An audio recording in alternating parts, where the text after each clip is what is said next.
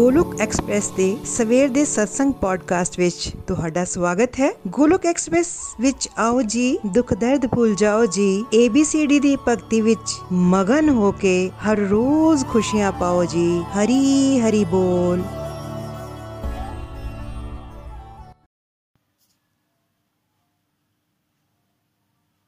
जय श्री कृष्णा चैतन्य प्रभु नित्यानंदा श्री अद्वैत, गदाधार, शिवासादि, गौर भक्त वृंदा।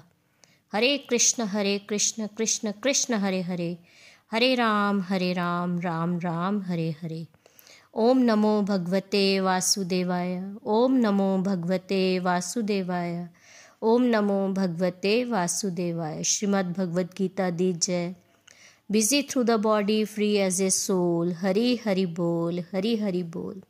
शरीर तो रहिए व्यस्त आत्मा तो रहिए मस्त हरि नाम जपते हुए transform the world by transforming yourself ਖੁਦ ਨੂੰ ਬਦਲ ਕੇ ਹੀ ਤੁਸੀਂ ਦੁਨੀਆ ਨੂੰ ਬਦਲ ਸਕਦੇ ਹੋ ਨਾ ਸ਼ਸਤਰ ਤੇ ਨਾ ਸ਼ਾਸਤਰ ਤੇ ਨਾ ਧਨ ਤੇ ਤੇ ਨਾ ਹੀ ਕਿਸੇ ਯੁਕਤੀ ਤੇ ਮੇਰਾ ਤਾਂ ਜੀਵਨ ਆਸ਼ਰਿਤ ਹੈ ਪ੍ਰਭੂ ਸਿਰਫ ਔਰ ਸਿਰਫ ਤੁਹਾਡੀ ਕਿਰਪਾ ਸ਼ਕਤੀ ਤੇ ਹਰੀ ਹਰੀ ਬੋਲ ਹਰੀ ਹਰੀ ਬੋਲ एवरीवन ਜੈ ਸ਼੍ਰੀ ਰਾਧੇ ਕ੍ਰਿਸ਼ਨਾ ਜੈ ਸ਼੍ਰੀ ਰਾਮ ਅੱਜ ਦੇ ਪੰਜਾਬੀ ਪੋਡਕਾਸਟ ਵਿੱਚ ਤੁਹਾਡਾ ਸਵਾਗਤ ਹੈ ਦੋਸਤੋ ਅੱਜ ਪ੍ਰਭੂ ਦੀ ਵਿਸ਼ੇਸ਼ ਕਿਰਪਾ ਨਾਲ ਮੈਂ ਨੀਨੂ ਵਾਲੀਆ ਪਠਾਨਕੋਟ ਤੋਂ ਗੋਲੋਕ ਐਕਸਪ੍ਰੈਸ ਦੇ ਸਵੇਰ ਦੇ ਸਤਸੰਗ ਨੂੰ ਪੰਜਾਬੀ ਵਿੱਚ ਤੁਹਾਡੇ ਨਾਲ ਸਾਂਝਾ ਕਰਨ ਜਾ ਰਹੀ ਹਾਂ ਜਿਸ ਤਰ੍ਹਾਂ ਕਿ ਤੁਸੀਂ ਸਾਰੇ ਜਾਣਦੇ ਹੋ ਕਿ ਭਗਵਦ ਗੀਤਾ ਦੇ ਅਧਿਆਏ ਸ਼ੁਰੂ ਹੋਣ ਵਾਲੇ ਹਨ, ਤਾਂ ਉਸ ਨੂੰ ਸਮਝਣ ਲਈ ਨikhil ਜੀ ਪ੍ਰਯਾਸ ਕਰ ਰਹੇ ਹਨ ਕਿ ਭਗਵਦ ਗੀਤਾ ਨੂੰ ਕਿਸ ਤਰ੍ਹਾਂ ਸਮਝਿਆ ਜਾ ਸਕਦਾ ਹੈ। ਇਹ ਸਾਡੇ ਸਾਰਿਆਂ ਦੇ ਅੰਦਰ ਪਾਇਆ ਜਾਏ ਕਿ ਅਸੀਂ ਕਿਸ ਤਰ੍ਹਾਂ ਭਗਵਦ ਗੀਤਾ ਨੂੰ ਸਮਝ ਸਕਦੇ ਹਾਂ। ਕੱਲ ਵੀ ਇਸ ਵਿਸ਼ੇ ਤੇ ਗਹਿਰਾਈ ਨਾਲ ਚਰਚਾ ਹੋਈ ਸੀ ਕਿ ਇਹ ਕੋਈ ਨੋਵਲ ਨਹੀਂ ਹੈ ਜਿਸ ਨੂੰ ਪੜ੍ਹ ਲਿਆ ਜਾਵੇ, ਪਰ ਸਾਨੂੰ ਇੱਕ ਮਾਈਂਡਸੈਟ ਬਣਾ ਕੇ ਭਗਵਦ ਗੀਤਾ ਪੜਨ ਦੀ ਲੋੜ ਹੈ। ਇਹ ਇਨਸਟਰਕਸ਼ਨ ਮੈਨੂਅਲ ਹੈ, ਜਿਹੜਾ ਕਿ ਸਾਨੂੰ ਸਾਡੀ ਜ਼ਿੰਦਗੀ ਵਿੱਚ ਆਉਣ ਵਾਲੇ ਸਟਰਗਲ ਨਾਲ ਕਿਸ ਤਰ੍ਹਾਂ ਨਜਿੱਠਣਾ ਚਾਹੀਦਾ ਹੈ, ਇਸ ਤੇ ਚਾਨਣਾ ਪਾਉਂਦਾ ਹੈ। ਉਸ ਵਾਸਤੇ ਪ੍ਰਮਾਤਮਾ ਲਈ ਸਾਡੇ ਅੰਦਰ ਗ੍ਰੈਟੀ ਗ੍ਰੇਟਫੁਲਨੈਸ ਦਾ ਭਾਵ ਹੋਣਾ ਚਾਹੀਦਾ ਹੈ। ਆਪਣੀ ਲਾਈਫ ਨੂੰ ਸਾਨੂੰ ਅਰਜੁਨ ਦੀ ਲਾਈਫ ਨਾਲ ਰਿਲੇਟ ਕਰਕੇ ਦੇਖਣਾ ਹੈ। ਭਗਵਦ ਗੀਤਾ ਦਾ ਉਪਦੇਸ਼ ਕੱਲੇ ਅਰਜੁਨ ਲਈ ਨਹੀਂ, ਬਲਕਿ ਸਾਡੇ ਸਾਰਿਆਂ ਵਾਸਤੇ ਹੈ। ਅਰਜੁਨ ਮਹਾਭਾਰਤ ਦੇ ਯੁੱਧ ਵਿੱਚ ਖੜਾ ਹੈ ਕੁਰੂਕਸ਼ੇਤਰ ਵਿੱਚ। ਤੇ ਅਸੀਂ ਵੀ ਤਾਂ ਸਾਰੇ ਆਪਣੇ ਆਪਣੇ ਕੁਰੂਕਸ਼ੇਤਰ ਵਿੱਚ ਅਲੱਗ-ਅਲੱਗ ਤਰ੍ਹਾਂ ਨਾਲ ਡੀਲ ਕਰ ਰਹੇ ਹਾਂ। ਸਾਨੂੰ ਵੀ ਚੈਲੰਜਸ ਆ ਰਹੇ ਹਨ, ਪਰ ਸਾਡੇ ਚੈਲੰਜਸ ਅਰਜੁਨ ਦੇ ਨਾਲੋਂ ਨੈਗਲੀਜੀਬਲ ਹਨ।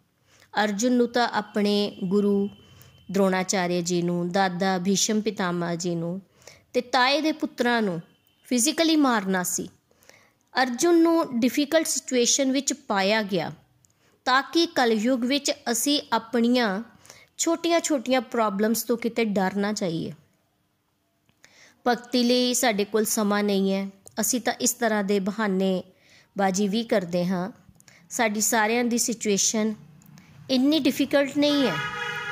ਜੇ ਅਰਜੁਨ ਨੇ ਇੰਨੇ ਹਾਈ ਪ੍ਰੈਸ਼ਰ ਹੋਣ ਤੋਂ ਬਾਅਦ ਵੀ ਪਰਮਾਤਮਾ ਦੀ ਸ਼ਰਨ ਲੈ ਲਈ ਤੇ ਸ਼ਰਨ ਲੈਣ ਤੋਂ ਬਾਅਦ ਉਸ ਦੇ ਅੰਦਰ ਉਤਸ਼ਾਹ ਆ ਗਿਆ।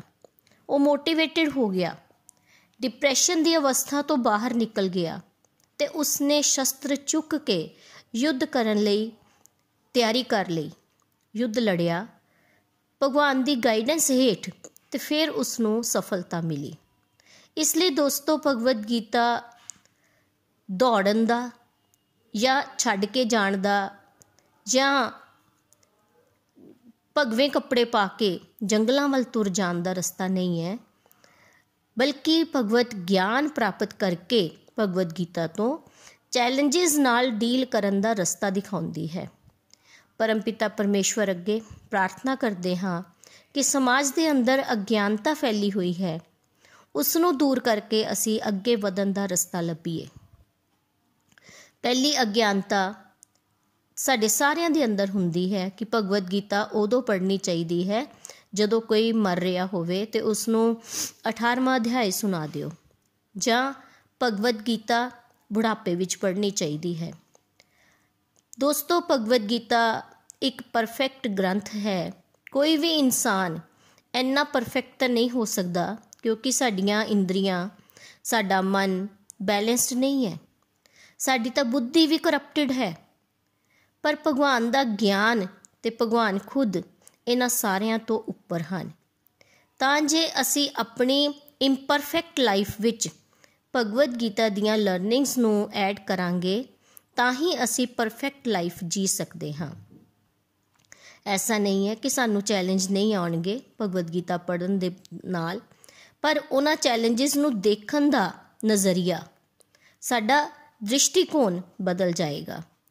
Perfection means learn wisely how to deal the challenges ਬੁੱਧੀਮਤਾ ਨਾਲ ਚੈਲੰਜਸ ਨੂੰ ਨਿਪਟਣ ਦਾ ਰਸਤਾ ਮਿਲੇਗਾ, ਕਿਉਂਕਿ ਜ਼ਿੰਦਗੀ ਦੁੱਖਾਂ ਦਾ ਘਰ ਹੈ। ਇਹ ਸੰਸਾਰ ਦੁਖਾਲੇ ਹੈ। ਜੇ ਗੋਲ ਸਾਡਾ ਮਟੀਰੀਅਲਿਸਟਿਕ ਹੋਇਆ, ਤੇ ਫਿਰ ਪਰਫੈਕਸ਼ਨ ਦੀ ਤਲਾਸ਼ ਕਰਨਾ ਗਲਤ ਹੈ।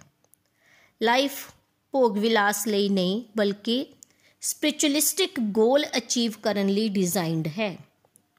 ਪਰਫੈਕਟ ਵਰਲਡ ਸਾਡਾ ਸਪਿਰਚੁਅਲ ਵਰਲਡ ਹੈ, ਜਿੱਥੇ ਕਿਸੇ ਵੀ ਚੀਜ਼ ਦੀ ਕਮੀ ਨਹੀਂ ਹੁੰਦੀ। ਸਾਨੂੰ ਦੁੱਖ ਆਵੇ ਵੈਰਾਗ ਆਵੇ, ਪਰੇਸ਼ਾਨੀ ਆਵੇ, ਇਹਨਾਂ ਨੂੰ ਆਪਣਾ ਦੁੱਖ ਮਨ ਦਾ ਨਾ ਸਮਝ ਕੇ, ਇਹਨਾਂ ਨੂੰ ਆਪਣਾ ਦੁਸ਼ਮਣ ਨਾ ਸਮਝ ਕੇ ਬਲਕਿ ਸਹਾਇਕ ਬਣਾਉਣਾ ਹੈ, ਤਾਂ ਕਿ ਸਾਡੀ ਸਪਿਰਚੁਅਲ ਗਰੋਥ ਹੋ ਸਕੇ। ਤਾਂ ਕਿ ਅਸੀਂ 네ਗੇਟਿਵ ਸਿਚੁਏਸ਼ਨ ਨੂੰ ਵੀ ਪੋਜ਼ਿਟਿਵਲੀ ਡੀਲ ਕਰ ਸਕੀਏ। ਅਰਜੁਨ ਨੂੰ ਐਕਸਟ੍ਰੀਮ ਮੈਂਟਲ ਪੇਨ ਐਗਨੀ ਤੋਂ ਗੁਜ਼ਰਨਾ ਸੀ। ਨਾ ਚਾਹੁੰਦੇ ਹੋਏ ਵੀ। ਇਸੇ ਤਰ੍ਹਾਂ ਅਸੀਂ ਵੀ ਕਈ ਵਾਰੀ ਐਕਸਟ੍ਰੀਮ ਸਿਚੁਏਸ਼ਨਸ ਨਾਲ ਲੜ ਰਹੇ ਹੁੰਦੇ ਆ ਬਹੁਤ ਦਰਦ ਵਿੱਚ ਹੁੰਦੇ ਹਾਂ, ਤਾਂ ਪਤਾ ਨਹੀਂ ਲੱਗਦਾ ਕਿ ਕੀ ਕਰੀਏ। ਅਰਜੁਨ ਨੂੰ ਵਿਕਟਰੀ ਕਿਸ ਤਰ੍ਹਾਂ ਮਿਲੀ? ਉਸ ਨੂੰ ਬਹੁਤ ਪੇਨ ਹੋ ਰਹੀ ਸੀ। ਮੈਂਟਲ ਲੈਵਲ ਦੀ ਪੇਨ ਸੀ। ਪਰ ਉਸਨੇ ਸ਼ਰਨਾਗਤੀ ਲਈ। ਕਈ ਵਾਰ ਇਹ ਕੁਐਸਚਨ ਆ ਜਾਂਦਾ ਹੈ ਕਿ ਕਿਸ ਦੀ ਸ਼ਰਨ ਵਿੱਚ ਜਾਈਏ? ਤੇ ਆਨਸਰ ਇਹੀ ਹੈ ਕਿ ਭਗਵਾਨ ਦੀ ਸ਼ਰਨ ਵਿੱਚ ਜਾਣਾ ਚਾਹੀਦਾ ਹੈ।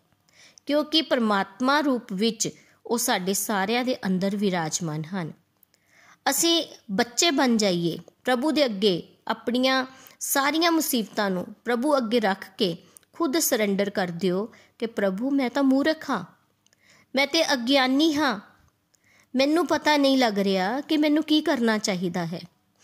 ਤੁਸੀਂ ਜੇਕਰ ਮੈਨੂੰ ਇਸ ਰਸਤੇ ਤੇ ਪਾਇਆ ਹੈ, ਤੇ ਮੈਨੂੰ ਬਾਹਰ ਕੱਢਣ ਦਾ ਰਸਤਾ ਵੀ ਦੱਸੋ।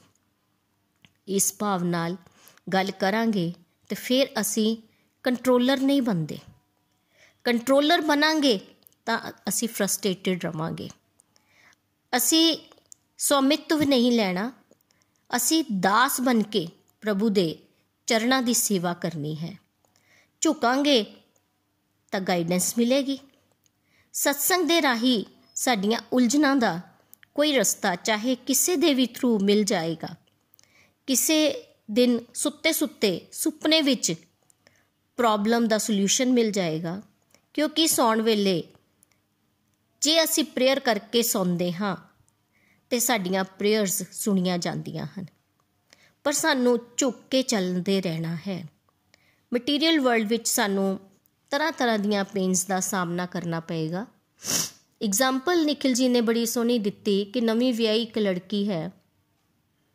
ਉਸ ਦਾ এনवायरमेंट ਹੀ ਚੇਂਜ ਹੋ ਗਿਆ। ਉੱਥੇ ਰਹਿਣ 'ਚ ਉਸ ਨੂੰ ਹੁਣ ਉਸ এনवायरमेंट ਨਾਲ ਉਹ ਤਾਲਮੇਲ ਨਹੀਂ ਕਰ ਪਾ ਰਹੀ। ਉਹਨੂੰ ਦਿੱਕਤ ਆ ਰਹੀ ਹੈ। ਪਰ ਉਸ ਦੇ ਮਾਤਾ-ਪਿਤਾ ਨੇ ਕਿਹਾ, ਉਹਨੂੰ ਸਿੱਖਿਆ ਦਿੱਤੀ ਸੀ ਕਿ ਇਹੀ ਹੁਣ ਤੇਰਾ ਘਰ ਹੈ।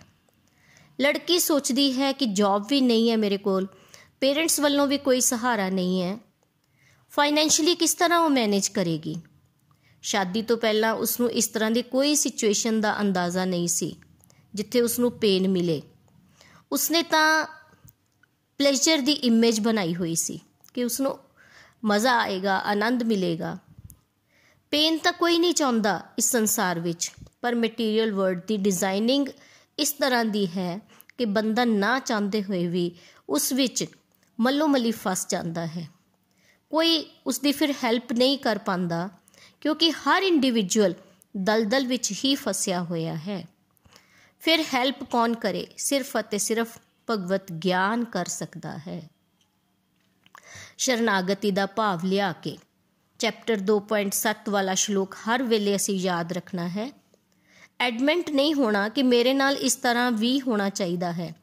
ਇਸ ਭਾਵ ਨੂੰ ਛੱਡਣਾ ਹੈ ਕਿ ਜਦੋਂ ਅਸੀਂ ਇਸ ਤਰ੍ਹਾਂ ਸੋਚਣਾ ਸ਼ੁਰੂ ਕਰ ਦਿੰਨੇ ਹਾਂ ਕਿ ਮੇਰੇ ਨਾਲ ਤੇ ਚੰਗਾ ਹੀ ਹੋਣਾ ਸੀ, ਪਰ ਇਹ ਮੇਰੇ ਨਾਲ ਕੀ ਹੋ ਗਿਆ? ਸਾਨੂੰ ਨਹੀਂ ਪਤਾ ਕਿ ਇਹ ਪਰਮਾਤਮਾ ਦੀਆਂ ਪਲਾਨਸ ਹੁੰਦੀਆਂ ਹਨ, ਉਹਨਾਂ ਦੀਆਂ ਬਣਾਈਆਂ ਹੋਈਆਂ ਯੋਜਨਾਵਾਂ ਹਨ। ਸਾਨੂੰ ਆਪਣੇ ਅਸੀਂ ਯੋਜਨਾ ਬਣਾਉਂਦੇ ਹਾਂ, ਪਰ ਪਰਮਾਤਮਾ ਨੇ ਕੁਝ ਹੋਰ ਹੀ ਸਾਡੇ ਵਾਸਤੇ ਸੋਚਿਆ ਹੋਇਆ ਹੁੰਦਾ ਹੈ। ਵਰਡਲੀ ਲਾਈਫ ਵਿੱਚ ਤਾਂ ਅਸੀਂ ਬੜਾ ਕੁਝ ਅਚੀਵ ਕੀਤਾ ਹੋਏਗਾ।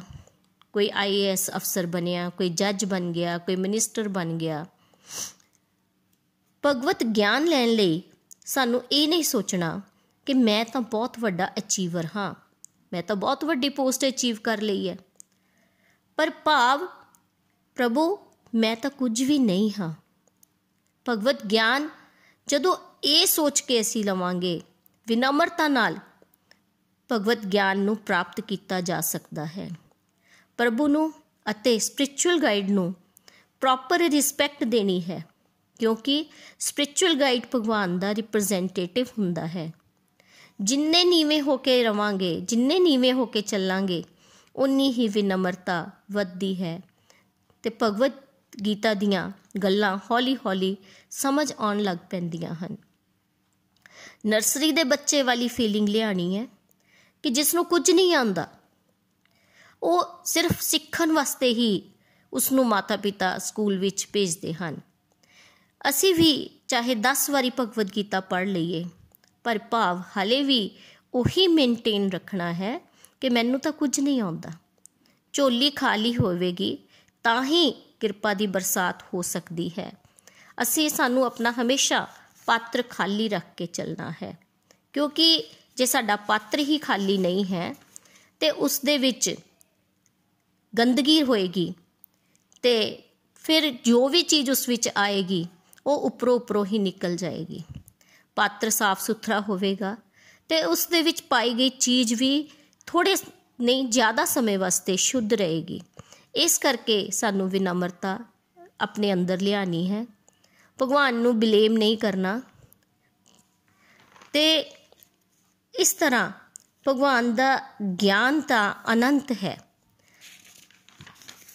ਪਰ ਜੇ ਕਿਤੇ ਭਗਵਤ ਕਿਰਪਾ ਨਾਲ ਇੱਕ ਅੱਧਾ ਮੋਤੀ ਮਿਲ ਵੀ ਗਿਆ, ਤਾਂ ਵੀ ਇਹੀ ਸੋਚਣਾ ਹੈ ਕਿ ਹਾਲੇ ਤਾਂ ਹੋਰ ਕੁਝ ਵੀ ਹਾਸਲ ਕਰਨਾ ਹੈ। ਤਰਕ ਵਿਤਰਕ ਤੋਂ ਬਚਣਾ ਹੈ। ਭਗਵਾਨ ਦੀਆਂ ਅਲੱਗ-ਅਲੱਗ ਲੀਲਾ ਹਨ। ਉਹਨਾਂ ਤੇ ਨਾ ਕਿਤੇ ਅਸੀਂ ਕੋਈ ਕੁਐਸਚਨ ਕਰਨੇ ਹਨ ਤੇ ਨਾ ਹੀ ਕੋਈ ਤਰਕ ਵਿਤਰਕ ਕਰਨਾ ਹੈ। ਅਸੀਂ ਤਾਂ ਆਪਣੇ ਕੰਡਕਟ ਨੂੰ ਸੁਧਾਰਨ ਆਏ ਹਾਂ, ਨਾ ਕਿ ਭਗਵਾਨ ਨੂੰ। ਕਿਸ ਤਰ੍ਹਾਂ ਜੀਣਾ ਚਾਹੁੰਦਾ ਸੀ, ਚਾਹੀਦਾ ਸੀ ਭਗਵਾਨ ਜੀ ਨੂੰ, ਉਸ ਬਾਰੇ ਚਰਚਾ ਨਾ ਕਰੀਏ। 99% ਨਵ ਸਾਧਕ ਇਸ ਤਰ੍ਹਾਂ ਦੇ ਕੁਐਸਚਨ ਕਰਦੇ ਹਨ। ਭਗਵਾਨ ਨੂੰ ਹੀ ਚੈਲੰਜ ਕਰਨਾ ਸ਼ੁਰੂ ਕਰ ਦਿੰਦੇ ਹਨ ਕ੍ਰਿਟਿਸਾਈਜ਼ ਕਰਦੇ ਹਨ। ਕਿਉਂਕਿ ਐਸਾ ਕਿਉਂ ਹੁੰਦਾ ਹੈ? ਸਾਡਾ ਜਜਮੈਂਟਲ ਬਿਹੇਵੀਅਰ ਹੈ। ਇਹ ਡਿਪਾਰਟਮੈਂਟ ਸਾਡਾ ਨਹੀਂ ਹੋਣਾ ਚਾਹੀਦਾ। ਬੱਚਾ, ਨikhil ji ਨੇ ਬੜੀ ਸੋਹਣੀ ਇੱਕ ਐਗਜ਼ਾਮਪਲ ਦਿੱਤੀ ਕਿ ਬੱਚਾ ਸਕੂਲ ਵਿੱਚ ਐਡਮਿਸ਼ਨ ਲੈ ਕੇ ਜੇ ਪ੍ਰਿੰਸੀਪਲ ਦੇ ਕੰਡਕਟ ਬਾਰੇ ਗੱਲ ਕਰੇ, ਤੇ ਕਿੰਨੀ ਗਲਤ ਗੱਲ ਹੈ। ਉਸ ਨੂੰ ਕੀ ਚਾਹੀਦਾ ਹੈ ਕਿ ਉਹ ਆਪਣੇ ਸਿਲੇਬਸ ਵੱਲ ਧਿਆਨ ਦੇਵੇ। ਤੇ ਇਹੀ ਗੱਲ ਸਾਡੇ ਤੇ ਵੀ ਟੁਕਦੀ ਹੈ ਕਿ ਸਾਡਾ ਸਾਰਿਆਂ ਦਾ ਧਿਆਨ ਆਪਣੀ ABCD ਵੱਲ ਹੋਣਾ ਚਾਹੀਦਾ ਹੈ। ਸਾਡਾ, ਅਸੀਂ ਸੈਲਫ ਫੋਕਸ ਕਰੀਏ। ਜੇ ਕੋਈ ਕੁਐਸਚਨ ਆਵੇ ਵੀ ਮਨ ਵਿੱਚ, ਤਾਂ ਉਸ ਨੂੰ ਡਿਲੀਟ ਮਾਰਨਾ ਹੈ। ਐਂਟਰਟੇਨ ਹੀ ਨਹੀਂ ਕਰਨਾ। ਜਿਸ ਤਰ੍ਹਾਂ ਕੋਈ ਤੁਹਾਡੇ ਘਰ ਵਿੱਚ ਆਂਦਾ ਹੈ, ਪਰ ਤੁਹਾਡਾ ਮਨ ਨਹੀਂ ਕਰਦਾ ਉਸ ਨੂੰ ਮਿਲਣ ਤੇ। ਕਿਉਂਕਿ ਹੋ ਸਕਦਾ ਹੈ ਕਿ ਉਹ 네ਗੇਟਿਵ ਥਾਟ ਲੈ ਕੇ ਆਂਦਾ ਹੈ, ਹਰ ਵਾਰ ਤੁਹਾਡੇ ਨਾਲ 네ਗੇਟਿਵ ਗੱਲਾਂ ਕਰਦਾ ਹੈ। ਤੇ ਤੁਸੀਂ ਉਸ ਨੂੰ ਬਾਹਰੋਂ ਹੀ ਮੋੜ ਦਿੰਦੇ ਹੋ। ਤੇ ਇਸੇ ਤਰ੍ਹਾਂ ਜੇ ਕੋਈ 네ਗੇਟਿਵ ਥਾਟ ਵੀ ਆ ਜਾਏ ਮਨ ਦੇ ਵਿੱਚ, ਪਰਮਾਤਮਾ ਬਾਰੇ ਕੋਈ ਸਾਨੂੰ ਡਾਊਟ ਆਣਾ ਸ਼ੁਰੂ ਹੋਏ ਤੇ ਉਸ ਨੂੰ ਅਸੀਂ ਆਪਣੇ ਬੁੱਧੀ ਵਿੱਚ ਆਣ ਹੀ ਨਾ ਦਈਏ।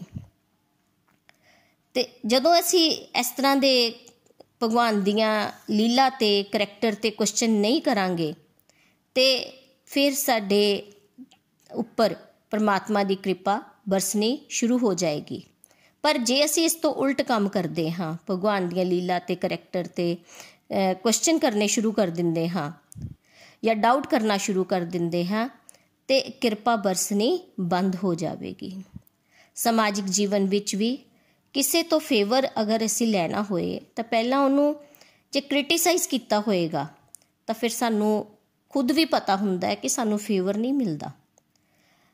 ਇਸੇ ਤਰ੍ਹਾਂ ਪ੍ਰਭੂ ਦੀ ਰਿਸਪੈਕਟ ਕਰਾਂਗੇ, ਕਰਦੇ ਹੋਏ ਅਸੀਂ ਅਧਿਆਤਮਿਕ ਪ੍ਰਗਤੀ ਕਰ ਸਕਦੇ ਹਾਂ। ਬਿਨਮਰਤਾ ਭਗਵਦ ਗੀਤਾ ਦੇ ਸ਼ਲੋਕ ਅਸੀਂ ਅੱਗੇ ਪੜਾਂਗੇ ਕਿ ਸੰਭਾਵ ਵਿੱਚ ਰਹਿਣਾ ਹੈ ਦੁੱਖ ਸੁੱਖ ਵਿੱਚ ਵਿਚਲਿਤ ਨਹੀਂ ਹੋਣਾ। ਹੈ ਤਾਂ ਦੋਸਤੋ, ਇਹ ਪੀ ਡੀ ਦੀ ਸਟੇਜ ਹੈ। ਇਹੀ ਸਾਡਾ ਮੇਨ ਮੰਤਵ ਹੈ। ਭਗਵਾਨ ਤਾਂ ਪਰਫੈਕਸ਼ਨ ਦੀ ਗੱਲ ਕਰਨਗੇ, ਪਰ ਨਵਸਾਧਕ ਕਈ ਵਾਰ ਵਿਚਲਿਤ ਹੋ ਜਾਂਦਾ ਹੈ, ਡਰ ਜਾਂਦਾ ਹੈ ਕਿ ਥਿਊਰੀ ਵਿੱਚ ਤਾਂ ਪੋਸੀਬਲ ਹੀ ਨਹੀਂ ਹੈ। ਥਿਊਰੀ ਵਿੱਚ ਤਾਂ ਚਲੋ ਮੰਨ ਲਓ ਕਦੀ ਪੋਸੀਬਲ ਹੋ ਵੀ ਗਿਆ, ਪਰ ਪ੍ਰੈਕਟੀਕਲੀ ਇਹ ਸੰਭਵ ਨਹੀਂ ਹੈ। ਤਾਂ ਉਹ ਇਸ ਰਸਤੇ ਤੋਂ ਹੀ ਉਤਰ ਜਾਂਦੇ ਹਨ, ਚੱਲਣਾ ਹੀ ਛੱਡ ਦਿੰਦੇ ਹਨ।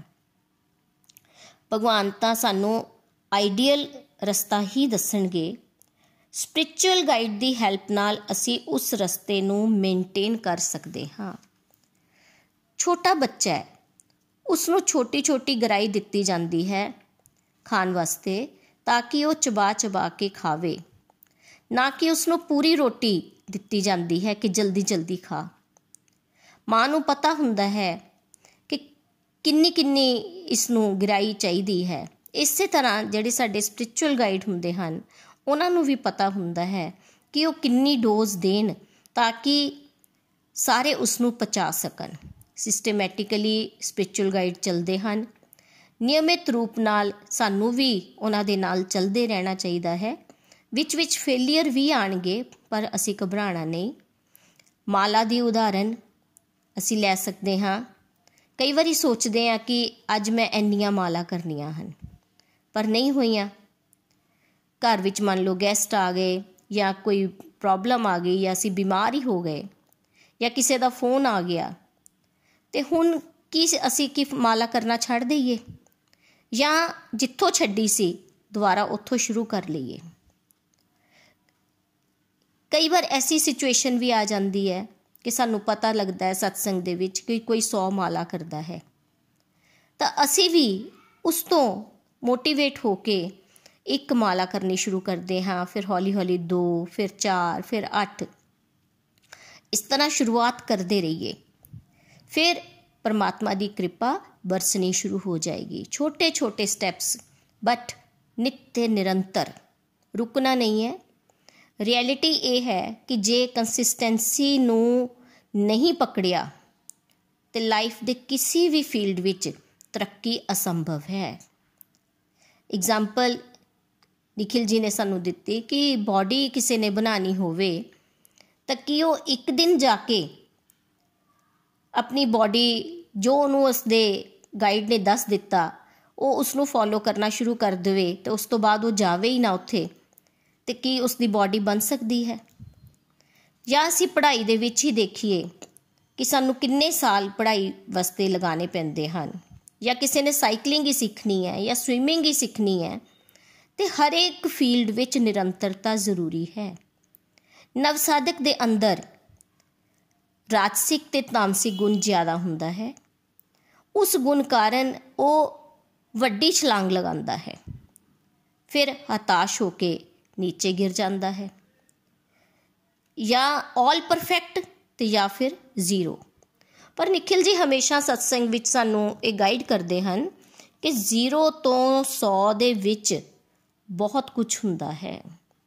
1 2 3 4 ਤੋਂ ਲੈ ਕੇ 99 ਤੱਕ ਬਹੁਤ ਕੁਝ ਹੈ।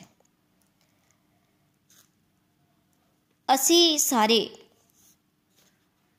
ਧੈਰਯ ਨਾਲ ਚੱਲੀਏ ਪੇਸ਼ੈਂਸ ਦੇ ਨਾਲ ਚੱਲੀਏ। ਲੋ ਫੇਜ਼ਸ ਵੀ ਆਣਗੇ, ਪਰ ਅਸੀਂ ਰੁਕਣਾ ਨਹੀਂ ਹੈ। ਕਬੀਰ ਜੀ ਦਾ ਜਿਸ ਤਰ੍ਹਾਂ ਇੱਕ ਦੋਹਾ ਵੀ ਹੈ ਕਿ ਧੀਰੇ ਧੀਰੇ ਰੇ ਮਨਾ, ਧੀਰੇ ਸਭ ਕੁਝ ਹੋਏ, ਮਾਲੀ ਸਿੰਚੇ ਸੌ ਘੜਾ, ਰਿਤੂ ਆਏ ਫਲ ਹੋਏ। ਤੇ ਸਾਡੀ ਤਾਂ ਜਰਨੀ ਦੋਸਤੋ ਲੱਖਾਂ ਕਰੋੜਾਂ ਜਨਮਾਂ ਦੀ ਹੈ, ਪਰ ਭਗਵਾਨ ਸਾਡੇ ਤੋਂ ਕੀ ਐਕਸਪੈਕਟ ਕਰ ਰਹੇ ਹਨ? ਕੀ ਇਹ ਜਰਨੀ ਇੱਕ ਜਨਮ ਦੀ ਹੈ। ਫਿਰ ਤਾਂ ਇੱਕੋ ਜਨਮ ਸੁਧਰਨ ਲਈ ਸਾਨੂੰ ਮਿਲਦਾ। ਪਰ ਉਹਨਾਂ ਨੂੰ ਪਤਾ ਕਿ ਮਾਇਆ ਸਟਰੋਂਗ ਹੈ। ਇਸ ਲਈ ਬਹੁਤ ਸਾਰੇ ਜਨਮ ਕ੍ਰੀਏਟ ਕੀਤੇ ਹਨ ਸਾਨੂੰ ਸੁਧਾਰਨ ਵਾਸਤੇ। ਕਈ ਵਾਰੀ ਅਸੀਂ ਸਾਲ ਬਾਅਦ ਕਹਿੰਦੇ ਹਾਂ ਕਿ ਸਾਲ ਹੋ ਗਿਆ, ਪਰ ਮੇਰੇ ਅੰਦਰ ਤਾਂ ਕੋਈ ਬਦਲਾਅ ਹੀ ਨਹੀਂ ਆਇਆ। ਪਰ ਸਾਲ ਤਾਂ ਅਧਿਆਤਮਿਕ ਦ੍ਰਿਸ਼ਟੀ ਨਾਲ ਦੇਖਿਆ ਜਾਵੇ ਤਾਂ ਬਹੁਤ ਘੱਟ ਸਮਾਂ ਹੈ। ਲੱਖਾਂ ਕਰੋੜਾਂ ਜਨਮਾਂ ਦੀ ਯਾਤਰਾ ਦੇ ਕੰਪੈਰੀਜ਼ਨ ਦੇ ਵਿੱਚ। ਕੀ ਉਹ 1-2 ਸਾਲ ਵਿੱਚ ਹੀ ਅਸੀਂ ਪਰਫੈਕਟ ਹੋ ਸਕਦੇ ਹਾਂ ਅਧਿਆਤਮ ਵਿੱਚ? ਭੌਤਿਕ ਦ੍ਰਿਸ਼ਟੀ ਨਾਲ 1-2 ਸਾਲ ਬੜੇ ਹਨ, ਪਰ ਭਗਤੀ ਲਈ 1-2 ਸਾਲ ਬਹੁਤ ਘੱਟ ਸਮਾਂ ਹੁੰਦਾ ਹੈ। ਸਾਡੇ ਹਰੇਕ ਐਸਪੈਕਟ ਵਿੱਚ ਇੰਪਰੂਵਮੈਂਟ ਹੋ ਸਕਦੀ ਹੈ, ਪਰ ਸਿਸਟਮੈਟਿਕ ਪ੍ਰੋਸੈਸ ਨਾਲ। ਬਦਲਾਵ ਪਰਸੈਂਟੇਜ ਵਿੱਚ ਆਵੇਗਾ। ਸਟਰੈਂਥਸ ਸਾਡੀਆਂ ਵਧਣੀਆਂ ਸ਼ੁਰੂ ਹੋਣਗੀਆਂ ਵੀਕਨੈਸਸ ਘਟਣਗੀਆਂ। ਕੋਈ ਚੰਗਾ, ਮੰਨ ਲਓ ਓਰੇਟਰ ਸੀ ਉਸ ਦੀਆਂ ਸਕਿੱਲਸ ਉਸ ਦੀ ਅਬਿਲਿਟੀ ਵਿੱਚ ਨਿਖਾਰ ਆਣਾ ਸ਼ੁਰੂ ਹੋ ਜਾਏਗਾ ਰੈਗੂਲਰ ਸਤਸੰਗ ਲਗਾਉਣ ਦੇ ਨਾਲ। ਪਹਿਲੇ ਵਧੀਆ ਉਹ ਲਿਸਨਰ ਨਹੀਂ ਸੀ, ਪਰ ਭਗਵਦ ਗੀਤਾ ਪੜਨ ਨਾਲ ਉਸ ਦੀ ਲਿਸਨਿੰਗ ਪਾਵਰ ਵਧਣੀ ਸ਼ੁਰੂ ਹੋ ਗਈ। ਉਹ ਸੁਣਨ ਲੱਗ ਪਿਆ। ਨਹੀਂ ਤਾਂ ਪਹਿਲੇ ਆਪਣੇ ਆਪ ਨੂੰ ਜ਼ਿਆਦਾ ਮੰਨਦਾ ਸੀ ਕਿ ਮੈਂ ਹੀ ਜੋ ਕੁਝ ਕਹਿ ਰਿਹਾ ਹਾਂ, ਉਹ ਠੀਕ ਹੈ। ਪਰ ਹੁਣ ਉਸ ਨੂੰ ਸੁਣਨਾ ਅੱਛਾ ਲੱਗਦਾ ਹੈ। ਕਿਸੇ ਦਾ ਗੁੱਸਾ ਪਹਿਲੇ ਜ਼ਿਆਦਾ ਉਸ ਨੂੰ ਆਉਂਦਾ ਸੀ, ਪਰ ਹੁਣ ਹੌਲੀ-ਹੌਲੀ ਘਟਣਾ ਸ਼ੁਰੂ ਹੋ ਗਿਆ। ਪਰ ਦੋਸਤੋ, ਇਹ ਬਦਲਾਵ ਝਟਕੇ ਨਾਲ ਨਹੀਂ। ਹੌਲੀ-ਹੌਲੀ ਆਣਗੇ। ਗੁੱਸੇ ਦੀ ਕੁਆਲਿਟੀ ਕੁਆਂਟੀਟੀ ਫ੍ਰੀਕੁਐਂਸੀ ਦੇ ਵਿੱਚ ਫ਼ਰਕ ਪੈਣਾ ਸ਼ੁਰੂ ਹੋ ਗਿਆ। ਇਹ ਜਿਹੜੇ ਬਦਲਾਵ ਸਾਡੇ ਅੰਦਰ ਆਉਂਦੇ ਹਨ, ਇਹ ਸੂਖਸ਼ਮ ਹੁੰਦੇ ਹਨ। ਭਗਤੀ ਦਾ ਮਾਪਦੰਡ ਆਪਣੇ ਪੜੋਸੀ, ਬੱਚੇ ਮਾਤਾ ਪਿਤਾ ਜਾਂ ਪਤੀ ਤੇ ਨਾ ਛੱਡੀਏ। ਸਾਡੀ ਅਧਿਆਤਮਿਕ ਪ੍ਰਗਤੀ ਦੀ ਅਸੈਸਮੈਂਟ। ਜੇਕਰ ਅਸੀਂ ਬਾਹਰਲੇ ਲੋਕਾਂ ਕੋਲੋਂ ਕਰਵਾਵਾਂਗੇ, ਤਾਂ ਫਿਰ ਸਾਨੂੰ ਫਰਸਟ੍ਰੇਸ਼ਨ ਆਏਗੀ। ਅਸੀਂ ਸੈਲਫ ਐਨਾਲਿਸਿਸ ਕਰਨਾ ਹੈ, ਕਿਉਂਕਿ ਜਦੋਂ ਬਾਹਰ ਦੇ ਲੋਕਾਂ ਕੋਲੋਂ ਕਰਵਾਉਂਦੇ ਹਾਂ, ਤਾਂ ਕਈ ਵਾਰੀ ਅਸੀਂ ਕਨਫਿਊਜ਼ ਵੀ ਹੋ ਜਾਂਦੇ ਹਾਂ। ਇਹ ਕਲਯੁਗ ਹੈ। ਕਲਯੁਗ ਵਿੱਚ ਜ਼ਿਆਦਾਤਰ ਲੋਕ ਅੱਗੇ ਵਧਣ ਵਾਲੇ ਦੀ ਲੱਤ ਖਿੱਚਦੇ ਹਨ। ਨਾ ਕਿ ਉਸ ਨੂੰ ਐਪਰੀਸ਼ੀਏਟ ਕਰਦੇ ਹਨ। ਛੋਟੀ ਜਿਹੀ ਗਲਤੀ ਨੂੰ ਹਾਈਲਾਈਟ ਕਰ ਦਿੱਤਾ ਜਾਂਦਾ ਹੈ। ਖੂਬੀਆਂ ਨੂੰ ਕੋਈ ਸਰਾਹੇਗਾ ਨਹੀਂ। ਆਪਣੇ ਅੰਦਰ ਖੁਦ ਝਾਂਕਣਾ ਸਿੱਖੋ। ਇਕਿਲ ਜੀ ਦਾ ਇਹ ਸੰਦੇਸ਼ ਬਹੁਤ ਅੱਛਾ ਹੈ ਕਿ ਸਾਨੂੰ ਆਪਣੇ ਅੰਦਰ ਅਸੀਂ ਝਾਤੀ ਮਾਰੀਏ। ਦੂਜਿਆਂ ਕੋਲੋਂ ਸਰਟੀਫਿਕੇਟ ਲੈਣ ਦੀ ਲੋੜ ਨਹੀਂ ਹੈ। ਸਮਾਜ ਕਰੈਕਟਰਲੈਸ ਲੋਕਾਂ ਨਾਲ ਭਰਿਆ ਹੋਇਆ ਹੈ। ਸਾਨੂੰ ਉਹਨਾਂ ਕੋਲੋਂ ਕਰੈਕਟਰ ਸਰਟੀਫਿਕੇਟ ਨਹੀਂ ਚਾਹੀਦਾ। ਇਸ ਗੱਲ ਦੀ ਵੇਟ ਨਾ ਕਰੀਏ ਕਿ ਮੇਰੇ ਰਿਸ਼ਤੇਦਾਰ ਮੈਨੂੰ ਦੱਸਣ ਕਿ ਹਾਂ, ਹੁਣ ਤੂੰ ਸੁਧਰ ਗਿਆ ਹੈ, ਤੇਰੇ ਅੰਦਰ ਇਹ ਬਦਲਾਅ ਆਏ ਹਨ। ਸਪਿਰਚੁਅਲ ਗਾਈਡ ਅਗਰ ਫੀਡਬੈਕ ਦੇਵੇ, ਤੇ ਉਹ ਅਲੱਗ ਗੱਲ ਹੈ।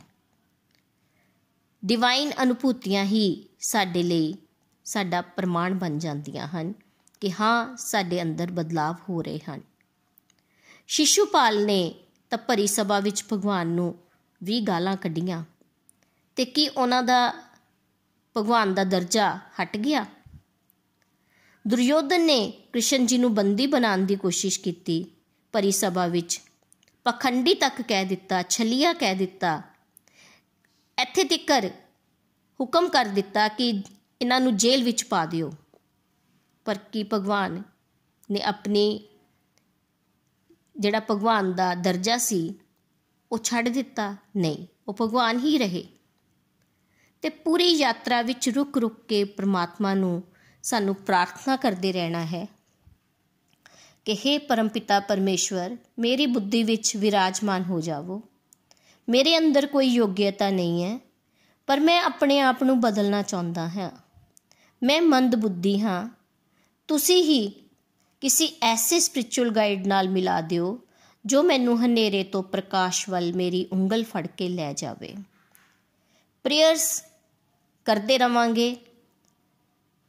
ਤੇ ਇਕਿਲ ਜੀ, ਇੱਕ ਲਾਈਨ ਹਮੇਸ਼ਾ ਕਹਿੰਦੇ ਹਨ ਕਿ when student is ready teacher will appear ਕਿਰਪਾ ਹੁੰਦੀ ਹੈ ਫਿਰ ਪਰਮਾਤਮਾ ਦੀ, ਜਦੋਂ ਸਾਡੀ ਡੈਸਪੀਰੇਸ਼ਨ ਵੱਧਦੀ ਹੈ। ਜੇ ਚਾਹਤ ਨਾ ਹੋਵੇ, ਤਾਂ ਫਿਰ ਕੋਈ ਸਪਿਰਚੁਅਲ ਗਾਈਡ ਸਾਨੂੰ ਮਿਲ ਸਕਦਾ ਹੈ। ਨਹੀਂ। ਜੇ ਇੰਟਰਸਟ ਹੀ ਨਹੀਂ, ਤਾਂ ਕੋਲੋਂ ਕੋਈ ਮਹਾਤਮਾ ਵੀ ਨਿਕਲ ਜਾਵੇ, ਤਾਂ ਸਾਡਾ ਧਿਆਨ ਤੇ ਹਲਵਾਈ ਦੀ ਦੁਕਾਨ ਤੇ ਪਏ ਗੁਲਾਬ ਜਾਮਨਾ ਤੇ ਹੋਵੇਗਾ। ਪਰ ਜੇ ਸਾਡੀ ਡਿਜ਼ਾਇਰ ਡੀਪ ਹੋਵੇ, ਉਸ ਵਿੱਚ ਪਿਓਰਿਟੀ ਹੋਵੇ ਤੇ ਪ੍ਰਭੂ ਉਸ ਨੂੰ ਪੜਦੇ ਹਨ। ਸਟਰੋਂਗ ਪ੍ਰੇਅਰਸ ਕਰਨ ਨਾਲ ਭਗਵਾਨ ਦੀ ਵਿਸ਼ੇਸ਼ ਕਿਰਪਾ ਹੋਣੀ ਸ਼ੁਰੂ ਹੋ ਜਾਂਦੀ ਹੈ। ਸਪਿਰਚੁਅਲ ਗਾਈਡ ਦਾ ਆਗਮਨ ਸਾਡੇ ਜੀਵਨ ਵਿੱਚ ਹੋਵੇਗਾ। ਜਿਹੜੀ ਪ੍ਰੋਗਰੈਸ ਪਹਿਲੇ 15-20 ਸਾਲਾਂ ਵਿੱਚ ਨਹੀਂ ਹੋਈ, ਉਹ ਸਾਲ ਦੋ ਸਾਲ ਦੇ ਵਿੱਚ ਹੀ ਹੋਣੀ ਸ਼ੁਰੂ ਹੋ ਜਾਂਦੀ ਹੈ, ਦਿਖਣੀ ਸ਼ੁਰੂ ਹੋ ਜਾਵੇਗੀ, ਮਹਿਸੂਸ ਹੋਵੇਗੀ। ਪ੍ਰਗਤੀ ਹੋਣ ਨਾਲ ਟਰਾਂਸਫਰਮੇਸ਼ਨ ਆਏਗੀ, ਜਗਤ ਕਲਿਆਣ ਹੋਵੇਗਾ। ਗੋਲੋਕ ਐਕਸਪ੍ਰੈਸ ਵਿੱਚ ਲੋਕੀ ਜਗਤ ਕਲਿਆਣ ਲਈ ਪ੍ਰਯਾਸ ਕਰ ਰਹੇ ਹਨ। So we have to take humble and egoless approach ਨੀਵਾ ਹੋ ਕੇ ਚੱਲ, ਨੀਵਿਆਂ ਨੂੰ ਰੱਬ ਮਿਲਦਾ। ਅਸੀਂ ਕਈ ਵਾਰ ਇਹ ਲਾਈਨ ਬੋਲਦੇ ਹਾਂ ਭਜਨ ਦੀ ਕਿ ਜਿੰਨਾ ਅਸੀਂ, ਜਿੰਨਾ ਕੋਈ ਬ੍ਰਿਕਸ਼ ਜਿਸ ਨੂੰ ਜ਼ਿਆਦਾ ਫਲ ਲੱਗ ਜਾਂਦੇ ਹਨ, ਉਹ ਉਨਾ ਹੀ ਨੀਵਾ ਹੋ ਜਾਂਦਾ, ਝੁਕ ਜਾਂਦਾ ਹੈ। ਤੇ ਜਦੋਂ ਅਸੀਂ ਵੀ ਨੀਵੇਂ ਹੋ ਕੇ ਚੱਲਾਂਗੇ, ਤੇ ਅਸੀਂ ਪਰਮਾਤਮਾ ਦੇ, ਦੀ ਪ੍ਰਾਪਤੀ ਕਰ ਸਕਦੇ ਹਾਂ। ਭਗਵਾਨ ਤੇ ਅਟੁੱਟ ਵਿਸ਼ਵਾਸ ਹੋਣਾ ਚਾਹੀਦਾ ਹੈ।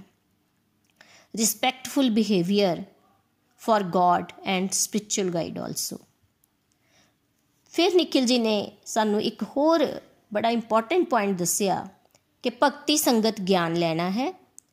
ਪ੍ਰੇਅਰਸ ਕਰਨੀਆਂ ਹਨ ਕਿ ਪ੍ਰਭੂ ਮੈਨੂੰ ਆਪਣੀ ਸ਼ਰਨ ਵਿੱਚ ਲੈ ਲਓ। ਨਿਰੰਤਰਤਾ ਰੱਖਣੀ ਹੈ। ਚਲਦੇ ਚਲਦੇ ਕਦੀ ਗਿਰਾਂਗੇ, ਕਦੀ ਲੜਖੜਾਵਾਂਗੇ, ਕਦੀ ਦੌੜਾਂਗੇ, ਕਦੀ ਚੱਲਾਂਗੇ ਤੇ ਕਦੀ ਰਿੰਗਣਾ ਵੀ ਪਵੇ ਤਾਂ ਰਿੰਗ ਕੇ ਅਸੀਂ ਮੰਜ਼ਿਲ ਤੱਕ ਪਹੁੰਚਣਾ ਹੀ ਪਹੁੰਚਣਾ ਹੈ। ਛੋਟੇ ਛੋਟੇ ਸਟੈਪਸ ਲੈਂਦੇ ਹੋਏ ਪੇਸ਼ੈਂਸ ਦੇ ਨਾਲ ਕਮੀਆਂ ਸਾਡੀਆਂ ਦੂਰ ਹੋਣਗੀਆਂ। ਕੁਆਲਿਟੀਆਂ ਜਿਹੜੀਆਂ ਸੁਪਤ ਅਵਸਥਾ ਵਿੱਚ ਅੰਦਰ ਪਈਆਂ ਸਨ, ਉਹ ਹੌਲੀ-ਹੌਲੀ ਜਾਗਰਿਤ ਹੋਣੀਆਂ ਸ਼ੁਰੂ ਹੋ ਜਾਣਗੀਆਂ।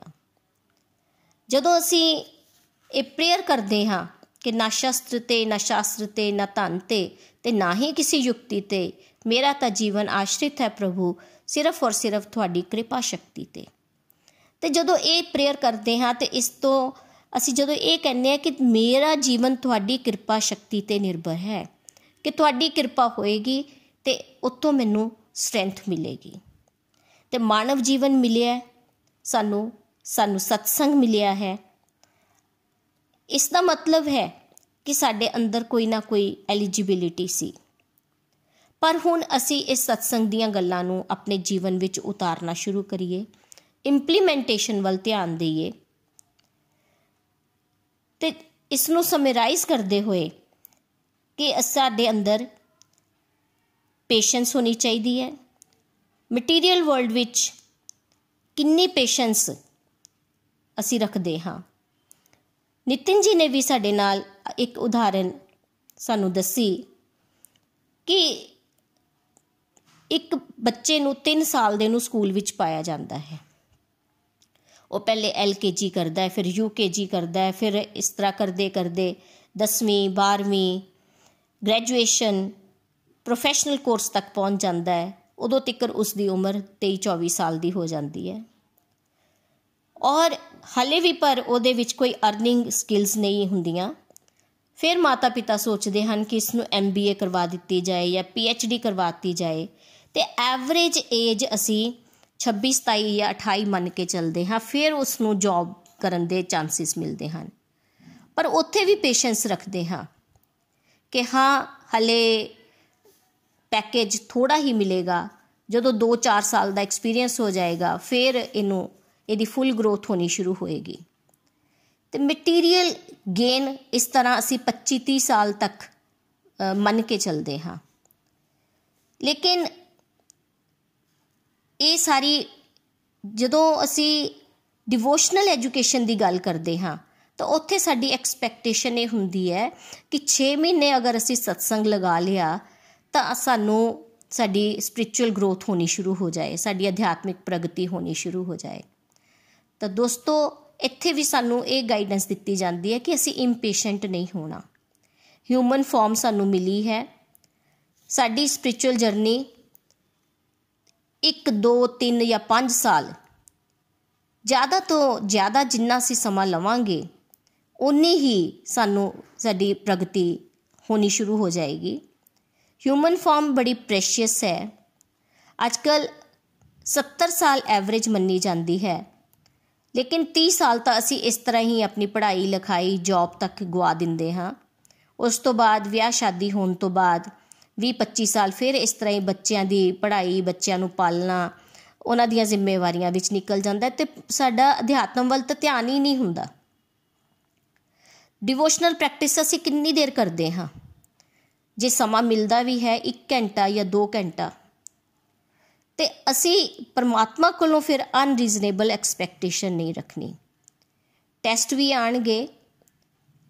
ਇੱਕ ਨਿਤਨ ਜੀ ਨੇ ਪੱਥਰ ਤੋਂ ਮੂਰਤੀ ਬਣਾਉਣ ਦੇ ਪ੍ਰੋਸੈਸ ਦੀ ਐਗਜ਼ਾਮਪਲ ਦਿੱਤੀ ਕਿ ਕਿੰਨੀਆਂ ਉਸ ਪੱਥਰ ਨੂੰ ਚੋਟਾਂ ਲੱਗਦੀਆਂ ਹਨ। ਤੇ ਜੇ ਪੱਥਰ ਟੁੱਟ ਜਾਵੇ, ਤਾਂ ਫਿਰ ਮੂਰਤੀ ਨਹੀਂ ਬਣਦੀ ਹੈ, ਕਿਉਂਕਿ ਉਸ ਪੱਥਰ ਨੇ ਚੋਟ ਨਹੀਂ ਸਹੀ। ਜਦੋਂ ਪੱਥਰ ਚੋਟ ਸਹਿੰਦਾ ਹੈ, ਮੂਰਤੀ ਬਣਨ ਲਈ, ਤੇ ਕਿੰਨੀਆਂ ਸੂਰਤਾਂ ਵਿੱਚੋਂ ਉਹਨੂੰ ਨਿਕਲਣਾ ਪੈਂਦਾ ਹੈ। ਤੇ ਫਿਰ ਉਹ ਮੂਰਤੀ ਇੱਕ ਮੰਦਿਰ ਦੇ ਵਿੱਚ ਸਜ ਜਾਂਦੀ ਹੈ, ਜਿਸ ਤੋਂ ਹਰ ਕੋਈ ਪੁੱਜਦਾ ਹੈ। ਦੂਸਰਾ ਪੁਆਇੰਟ ਨਿਤਿਨ ਜੀ ਨੇ ਸਾਡੇ ਨਾਲ ਡਿਸਕਸ ਕੀਤਾ ਕਿ ਆਪਣੀ ਗਰੋਥ ਨੂੰ ਪਰਸੈਂਟੇਜ ਵਿੱਚ ਚੈੱਕ ਕਰੋ। ਕਿਸੇ ਤੋਂ ਐਕਸਪੈਕਟ ਨਾ ਕਰੋ ਕਿ ਉਹ ਤੁਹਾਨੂੰ ਸਰਟੀਫਿਕੇਟ ਦੇਣ। ਦੂਸਰੇ ਤਾਂ ਤੁਹਾਨੂੰ ਪਟਕਾਣ ਵਾਲੇ ਵੀ ਹੋਣਗੇ। ਇਹ ਰੋਡ ਮੈਪ ਦਾ ਕੰਮ ਕਰੇਗਾ। ਪਰਸੈਂਟੇਜ ਵਿੱਚ ਚੈੱਕ ਕਰੋ ਆਪਣੇ ਆਪ ਨੂੰ। ਕਿ ਜਦੋਂ ਮੈਂ ਸ਼ੁਰੂ ਕੀਤਾ ਸੀ ਤਾਂ ਉਸ ਵੇਲੇ ਮੈਂ ਕਿੱਥੇ ਸੀ?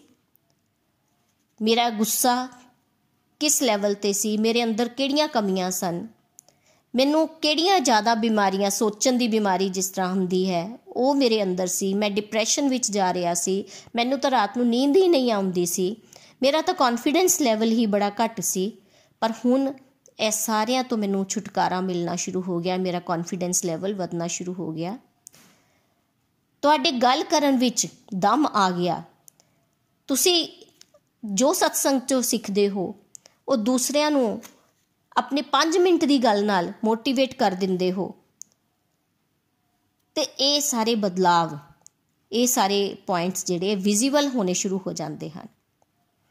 ਤੇ ਤੀਸਰਾ ਨਿਤਿਨ ਜੀ ਨੇ ਬੜਾ ਇੰਪੋਰਟੈਂਟ ਪੁਆਇੰਟ ਪ੍ਰੇਅਰਸ ਵਾਲਾ ਸਾਡੇ ਨਾਲ ਰੱਖਿਆ ਕਿ ਇਹ fastest way to send message to God ਹੈ। ਜਿਸ ਤਰ੍ਹਾਂ ਇੱਕ ਈਮੇਲ ਦੇ ਰਾਹੀਂ ਅਸੀਂ ਇੱਕ ਦੇਸ਼ ਤੋਂ ਦੂਜੇ ਦੇਸ਼ ਤੱਕ ਬਹੁਤ ਜਲਦੀ ਆਪਣਾ ਮੈਸੇਜ ਪਹੁੰਚਾ ਦਿੰਦੇ ਹਾਂ। ਪ੍ਰਾਰਥਨਾ ਵੀ ਜਿਹੜੀ ਹੈ, ਇਹ ਸਭ ਤੋਂ ਤੇਜ਼ ਸਾਧਨ ਹੈ, ਮਾਧਿਅਮ ਹੈ ਪਰਮਾਤਮਾ ਤੱਕ ਆਪਣੀ ਗੱਲ ਨੂੰ ਪਹੁੰਚਾਉਣ ਦਾ।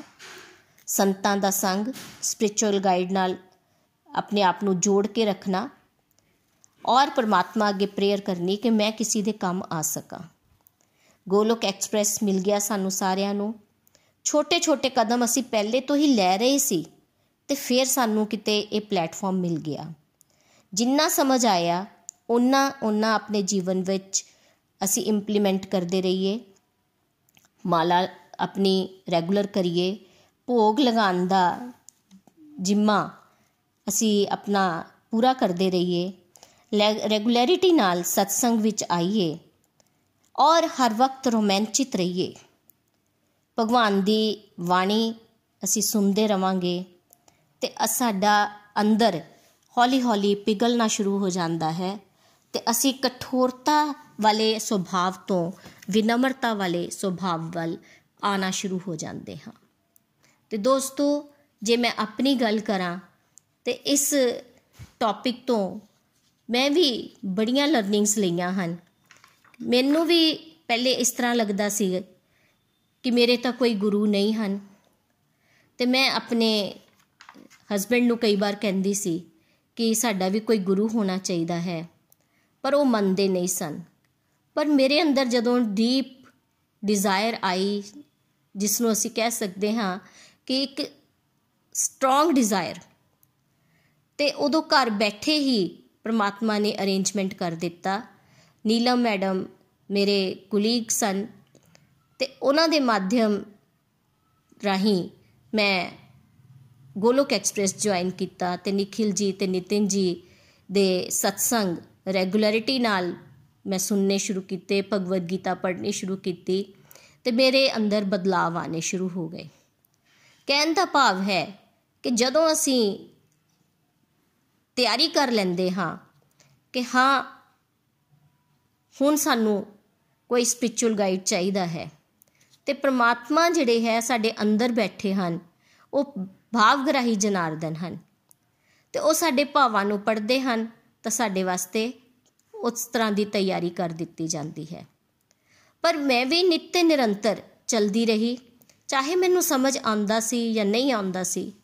ਕਦੀ ਕਈ ਸ਼ਲੋਕ ਸਮਝ ਨਹੀਂ ਵੀ ਆਏ, ਪਰ ਕੋਈ ਗੱਲ ਨਹੀਂ, ਇੱਕ ਰੀਡਿੰਗ ਦੂਸਰੀ ਰੀਡਿੰਗ ਤੀਸਰੀ ਰੀਡਿੰਗ ਇਸ ਤਰ੍ਹਾਂ ਕਰਦੇ ਕਰਦੇ ਚਲਦੇ ਰਹੇ। ਰੁਕੇ ਨਹੀਂ। ਕਿਉਂਕਿ ਜਦੋਂ ਰੁਕ ਜਾਂਦੇ ਆ ਅਸੀਂ, ਤਾਂ ਉਸ ਵੇਲੇ ਸਾਡੀ ਗਰੋਥ ਜਿਹੜੀ ਹੈ, ਉਹ ਪਿੱਛੇ ਹੋਣੀ ਸ਼ੁਰੂ ਹੋ ਜਾਂਦੀ ਹੈ। ਬੈਕ ਗੀਅਰ ਲੱਗਣਾ ਸ਼ੁਰੂ ਹੋ ਜਾਂਦਾ ਹੈ। ਤੇ ਅਸੀਂ ਬੈਕ ਗੀਅਰ ਨਹੀਂ ਲਗਾਉਣਾ। ਅਸੀਂ ਸਟੀering ਨੂੰ ਹਰ ਵੇਲੇ ਪਕੜ ਕੇ ਰੱਖਣਾ ਹੈ। ਪਰਮਾਤਮਾ ਦੀ ਸ਼ਰਨ ਵਿੱਚ ਰਹਿਣਾ ਹੈ। ਮੁਸ਼ਕਲਾਂ ਹਲੇ ਵੀ ਆਉਂਦੀਆਂ ਹਨ। ਐਸਾ ਨਹੀਂ ਹੈ ਕਿ ਮੁਸ਼ਕਲਾਂ ਨਹੀਂ ਆਉਂਦੀਆਂ। ਪਰ ਜਦੋਂ ਅਸੀਂ ਪਰਮਾਤਮਾ ਨੂੰ ਹਰ ਵੇਲੇ ਯਾਦ ਰੱਖਦੇ ਹਾਂ ਤਾਂ ਉਹੀ ਫਿਰ ਸਾਨੂੰ ਸਾਡੀਆਂ ਮੁਸ਼ਕਲਾਂ ਤੋਂ ਬਾਹਰ ਵੀ ਲਗਾਉਂਦੇ ਹਨ। ਸ਼੍ਰੀਮਦ ਭਗਵਦ ਗੀਤਾ ਦੀ ਜੈ, ਗੌਰ ਨਿਤਾਈ ਦੀ ਜੈ, ਸ਼੍ਰੀ ਸ਼੍ਰੀ ਰਾਧਾ ਸ਼ਿਆਮ ਸੁੰਦਰ ਦੀ ਜੈ। ਹਰੀ ਹਰੀ ਬੋਲ, ਹਰੀ ਹਰੀ ਬੋਲ।